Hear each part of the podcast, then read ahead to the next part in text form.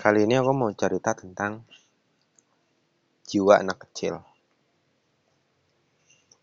Kamu pernah ngerasa nggak? Oh rasanya aku udah gede aja ya. Perasaan baru kemarin deh masuk SD. Perasaan baru kemarin deh masuk kuliah. Kok tiba-tiba udah lulus aja. Begini, setiap orang pernah merasakan hal seperti itu. Tapi di sisi lain, dia juga menyadari bahwa benar kok.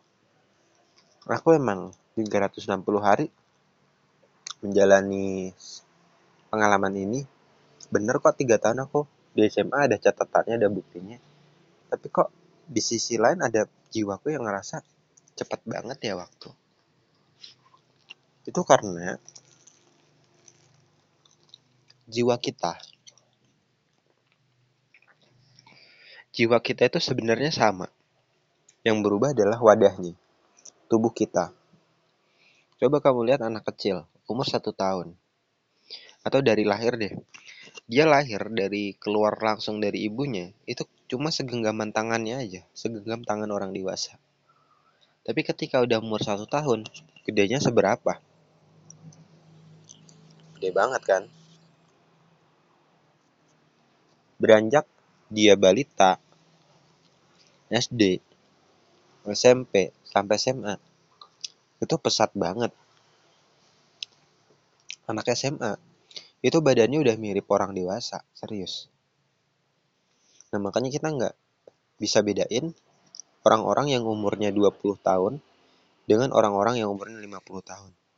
Itu bentuknya sama, cuma umurnya beda. Gitu loh.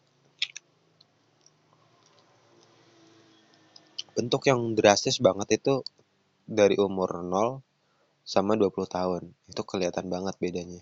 Tapi kalau 20 sampai mati nanti nggak terlalu jelas. Tapi jiwanya sama nggak? Ya sama. Jiwa yang menghuni tubuh yang sama itu sama.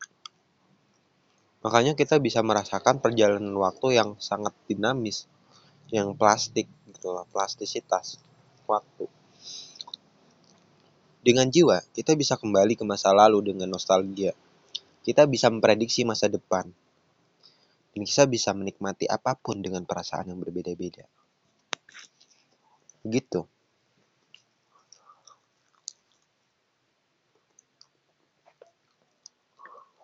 Unik nggak?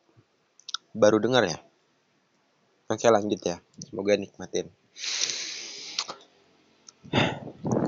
Jadi nggak usah takut sama masalah-masalah apa yang ada di dunia, nggak usah takut sama hal-hal yang kayaknya baru. Sebenarnya itu cuma pengembangan dari hal-hal yang pertama kali kita lihat. Kita nggak perlu takut ketemu orang baru, menyapa orang baru. Udah enjoy aja gitu. Atau mereka juga manusia.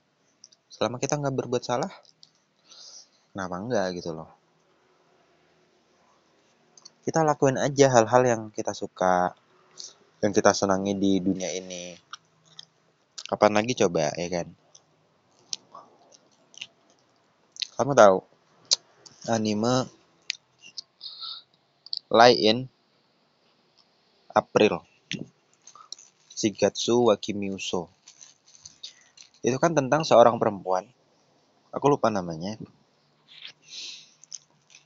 ternyata dia tuh punya penyakit anggaplah kanker ya.